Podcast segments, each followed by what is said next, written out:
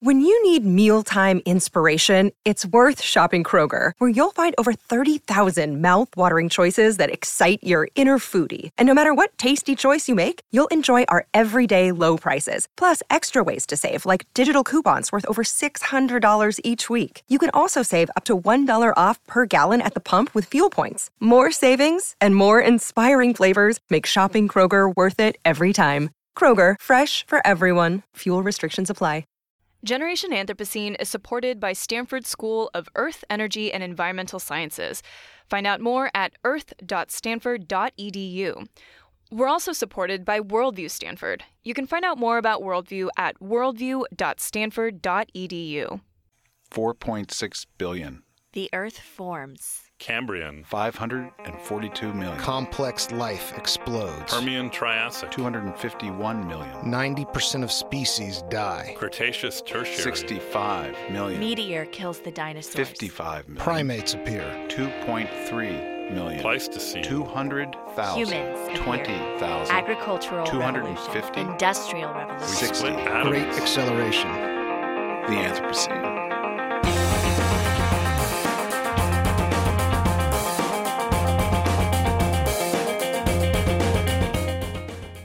Welcome to Generation Anthropocene, where we usually tell stories of people, the planet, and people on the planet.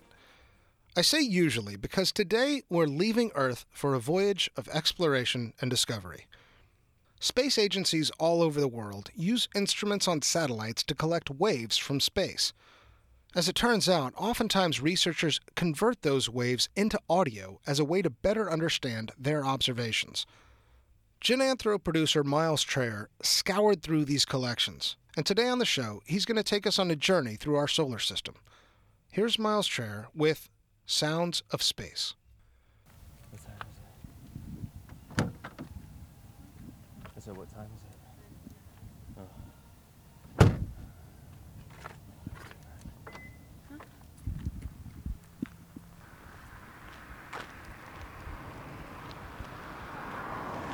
I recently went to a field next to the Chabot Space and Science Center in Oakland, California.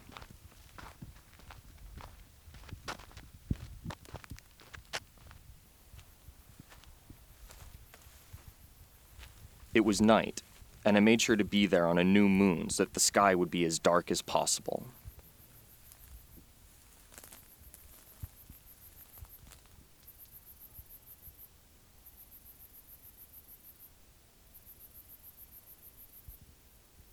There's something hypnotic about the night sky. The solar system is impossibly big. The largest planets are hundreds of millions of miles away, and the nearest stars are measured in the distance light travels in a year. These scales make it really hard for us to experience the cosmos in any meaningful way. Most of us are familiar with the solar system through sight. We see beautiful images captured with powerful telescopes. But humans are deeply sensory creatures. We learn best when we combine our senses. And while taste, smell, and touch are beyond our reach, we can actually listen to space, to the planets, and to the stars. And when we listen, it excites a different part of our imagination. The celestial chorus reveals the personalities, if you will, of these places we yearn to travel to and explore. So let's travel the cosmos and experience space as a soundscape. Five, four, three, two, one, zero. All engine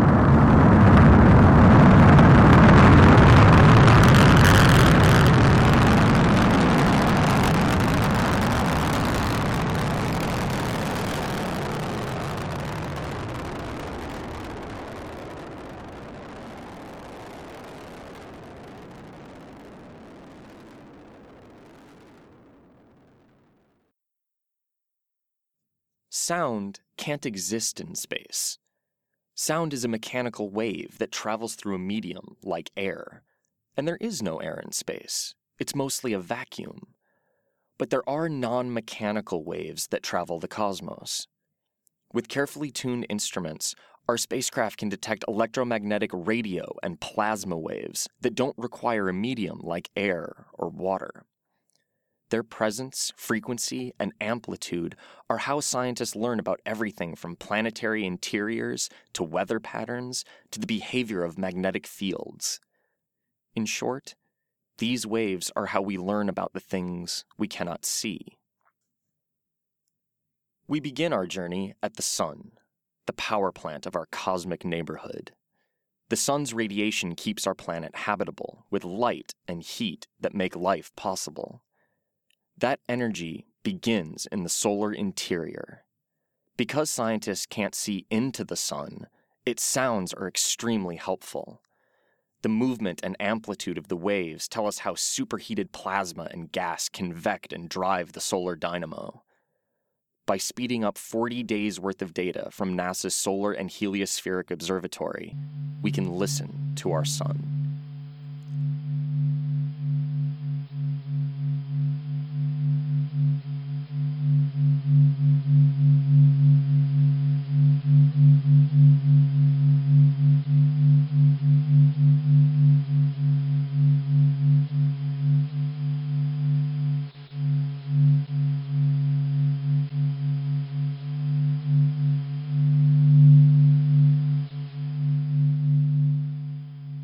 This pulsing melody represents solar oscillations, or vibrations.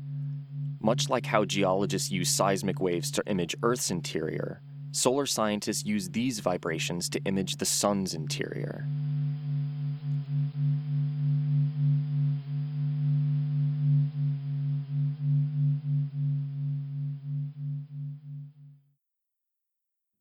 As we traverse the inner solar system, we pass Mercury and Venus. Sadly, too few satellites have visited these incredible worlds. While we have beautiful images, we lack the same rich soundscapes for Mercury or Venus as we do for the other planets. So, next on our journey is the most familiar stop of all Earth. But Earth's soundscape is unique because of us. Our most powerful radio signals pass through our atmosphere and out into space. On one rare occasion, the NASA Polar satellite was flying along Earth's magnetic field, and its plasma wave instrument picked up a radio broadcast of a human voice.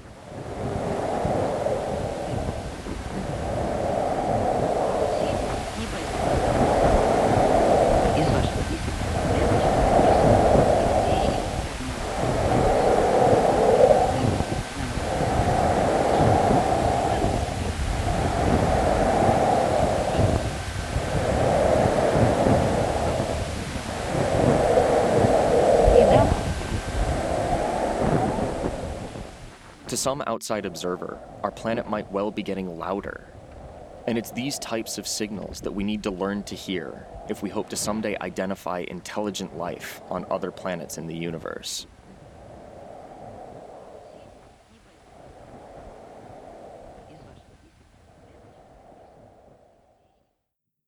As we keep moving by Earth, we approach a belt of radiation trapped by our magnetic field. This is called the Van Allen belt, and it has its own unique chorus. Each chirp and whistle is created by energetic particles flying high above the planet.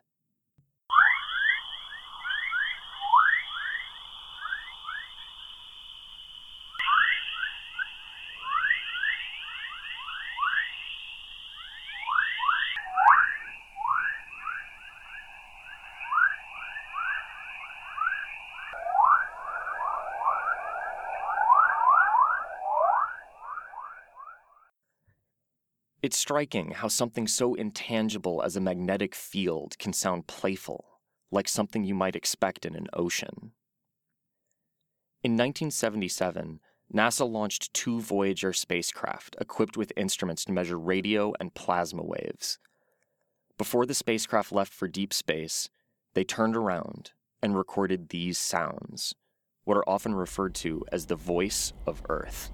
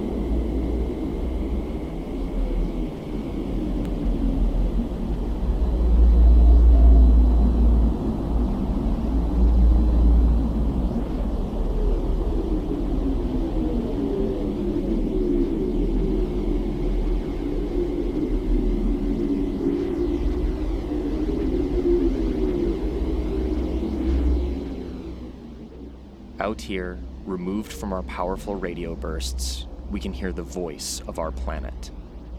The comforting hum and the occasional gentle whistle set against a sort of cosmic white noise.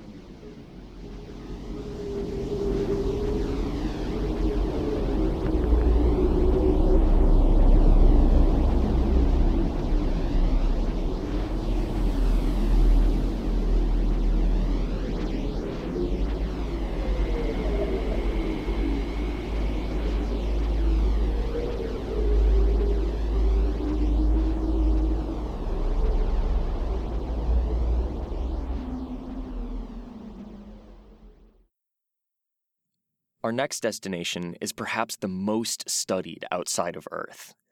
Mars is home to many satellites, landers, and rovers that map its surface, teach us about the early solar system, and the existence of water on another world. But for all of the objects we've put on Mars, surprisingly, none of them had a working microphone. But scientists working with the Opportunity rover converted the measurements from its accelerometer into sounds, so we can listen to the terrain as we too explore the Martian surface. The harsher the sound, the rougher the surface. The quieter the sound, the smoother.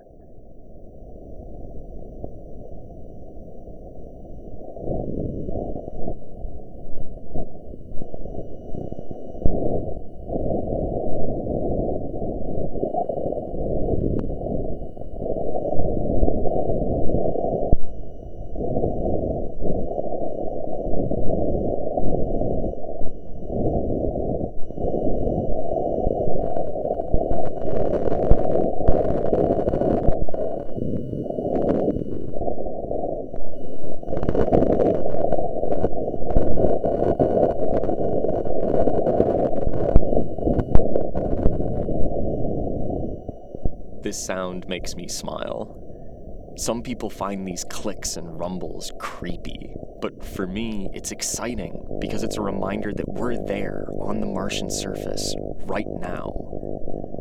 More and more, we learn that early Mars was a lot like Earth. But somewhere around 4 billion years ago, its internal dynamo stopped spinning, killing its magnetic field and forever changing the planet parts of the Martian surface still represent this time, and these sounds transport us back into the past, to the early solar system recorded in the changing terrain.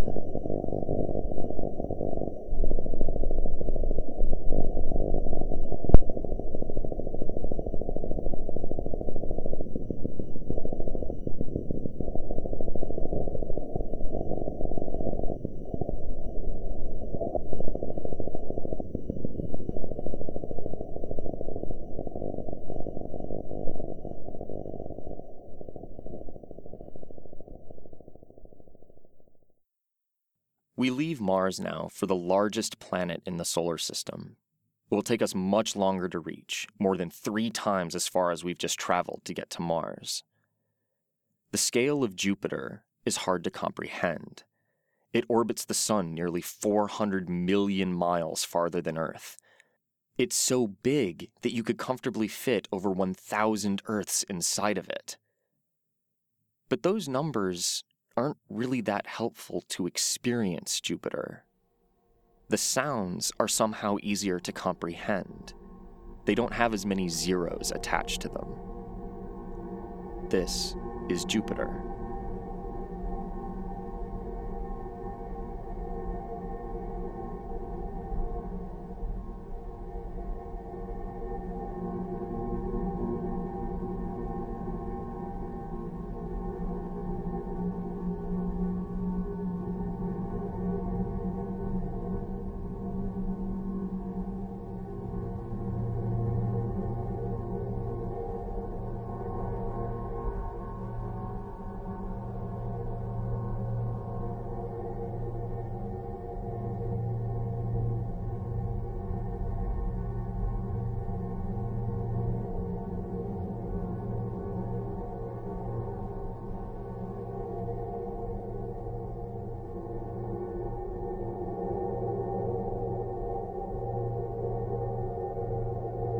Jupiter doesn't sound like the inner solar system, and it shouldn't.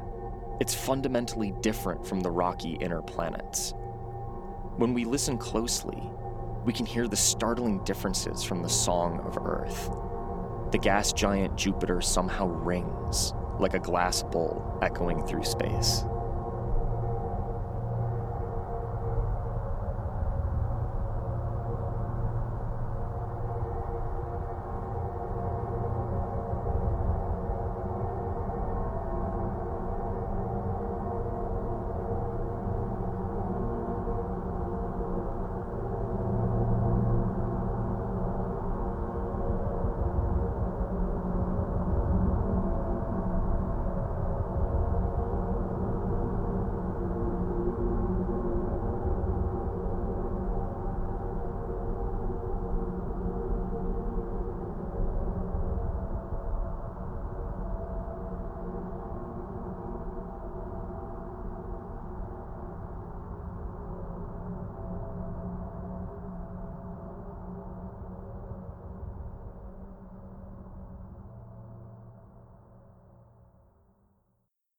Humans, at our very core, are storytellers. Throughout history, the night skies fueled our imaginations. We're a species of authors and philosophers, scientists and artists, each using our collected knowledge to tell stories about ourselves and our world. Long ago, humans looked to the heavens and found a tiny orb of light encircled by rings. They watched it cross the sky and noticed that it moved with a longer period than any of the other celestial bodies. This is why Saturn became known as the god of time. Today, we can use measurements from the Cassini satellite to tell equally astonishing stories about the sixth planet from the Sun. As we approach Saturn, we first cross its magnetic field. Like Earth's, it acts as a giant shield against the powerful solar winds. As the winds hit, they create something like a sonic boom, a powerful blast that was recorded by the Cassini satellite.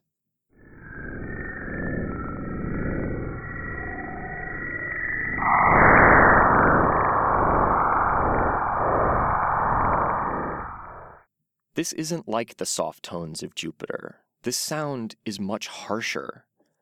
But as we get even closer to Saturn, we begin to hear something else.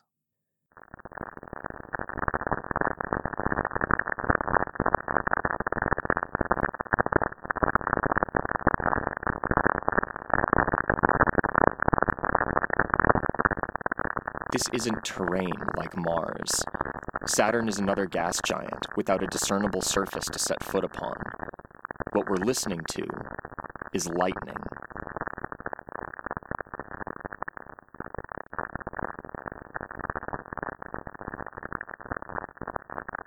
While images give us some sense of Saturnian weather and storms, it's the soundscape that reveals the details the powerful bursts of lightning hidden from view beneath Saturn's clouds.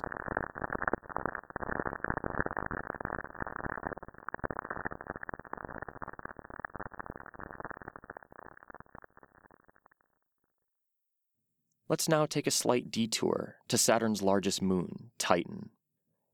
Other than Earth, Titan is the only other body in the solar system with stable flowing liquids on its surface.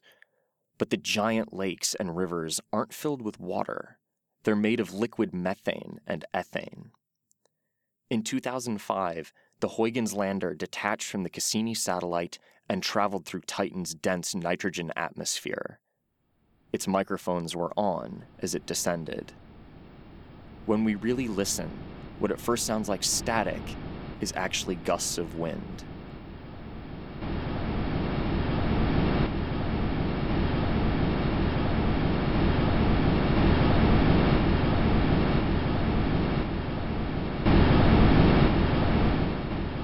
The sounds of nitrogen swirling around the spacecraft.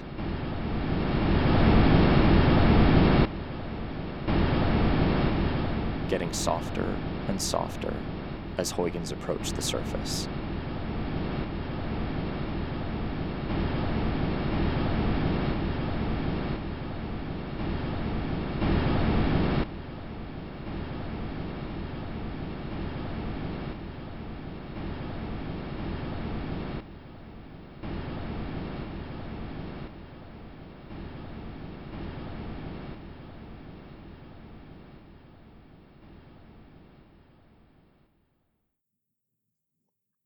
As we continue on further from the sun, we rely on a single spacecraft for our cosmic soundscape. Voyager 2 is the only craft that has ever visited the outer planets. In the outer solar system, the soundscape slows down. The sun's light is just a small fraction of what it is here on Earth. Out here, it's cold. The first ice giant planet we encounter is Uranus.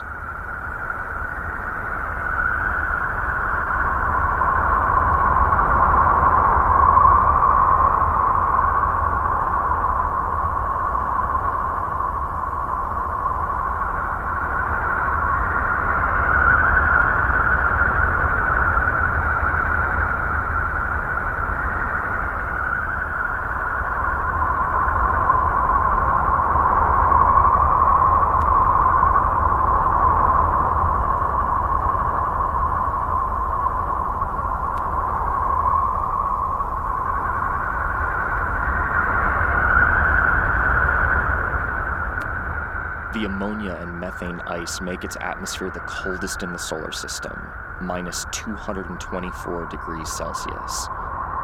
Voyager's photographs show the planet to be a featureless orb of greenish blue. But its sound isn't constant. Its chorus shows us that Uranus is also a dynamic planet.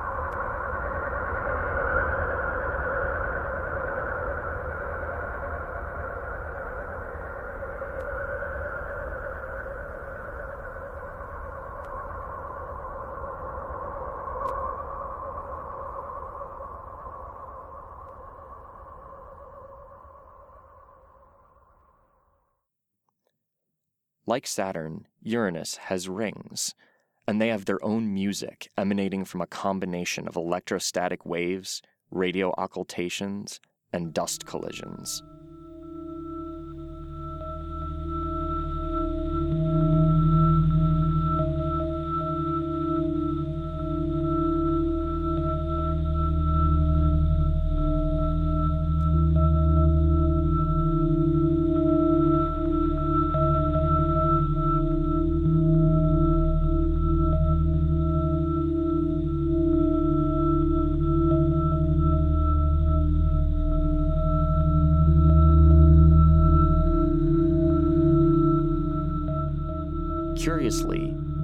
Circle the planet vertically, not horizontally. For reasons unknown, Uranus seems to have been knocked on its side.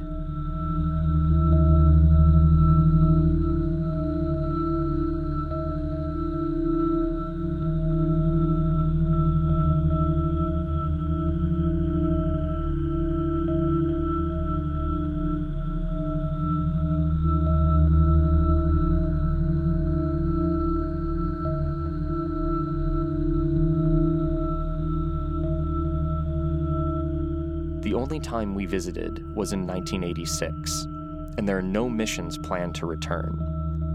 These sounds remain the only way we have to experience the ice giant other than images taken from Voyager and the Hubble telescope.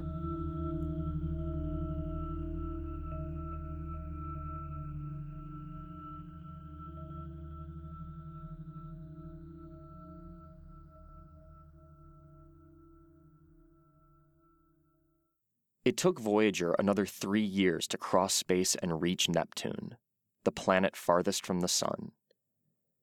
Neptune is home to some of the most powerful storms in the solar system, with supersonic winds. Yet the sounds remain somehow calmer out here.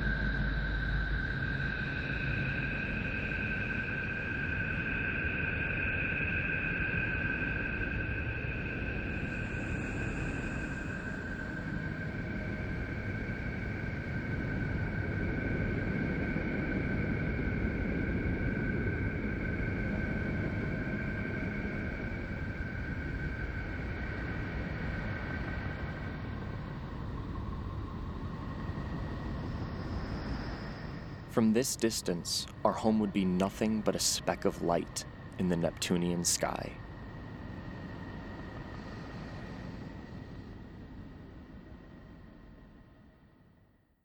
As we prepare to leave the solar system, be on the listen for two whistles. These harmonic oscillations will indicate that we have passed the heliopause, the region of space where our sun's solar winds can no longer overpower the stellar winds of the surrounding stars. We will have entered interstellar space. But before we leave the solar system, we look back at that speck of light. We use the camera on Voyager 1 and snap a photo looking back towards our home. Even at this distance, the sun still dominates the image, shooting rays of light scattering across the lens. But suspended within one of those rays is what the late Carl Sagan called the pale blue dot. And as we speed quickly toward the very boundary of our sun's influence, toward the edge of our solar system, Dr. Sagan will conclude our journey.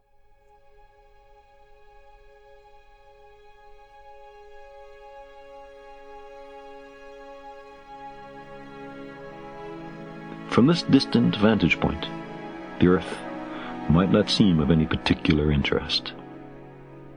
But for us, it's different. Consider again that dot. That's here. That's home. That's us.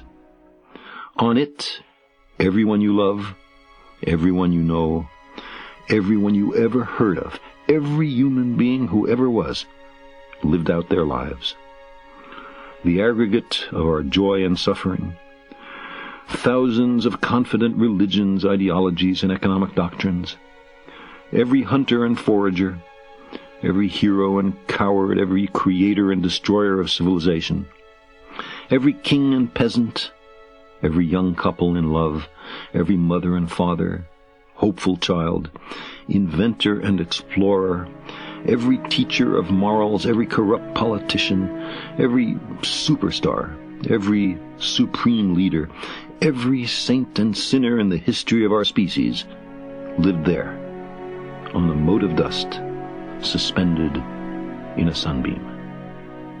The earth is a very small stage in a vast cosmic arena. Think of the rivers of blood spilled by all those generals and emperors, so that in glory and triumph they could become the momentary masters of a fraction of a dot. Think of the endless cruelties visited by the inhabitants of one corner of this pixel on the scarcely distinguishable inhabitants of some other corner. How frequent their misunderstandings, how eager they are to kill one another, how fervent their hatreds.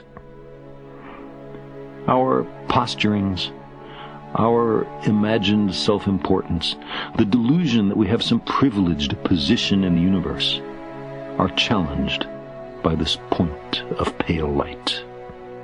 Our planet is a lonely speck in the great enveloping cosmic dark.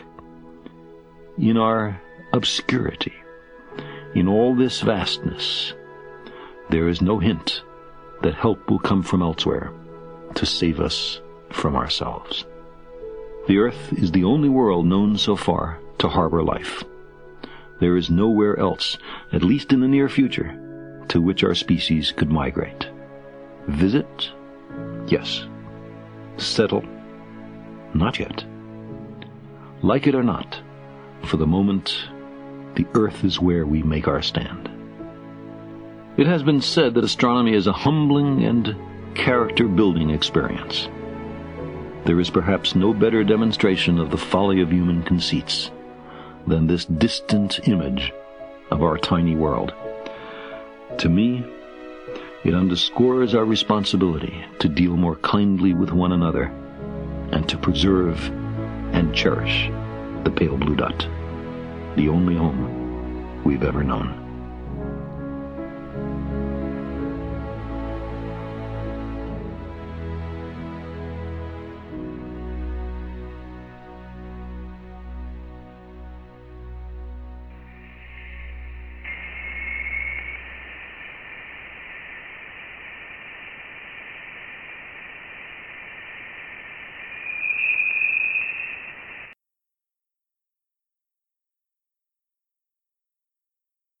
Our show is produced by Miles Traer, Leslie Chang, and me, Mike Osborne.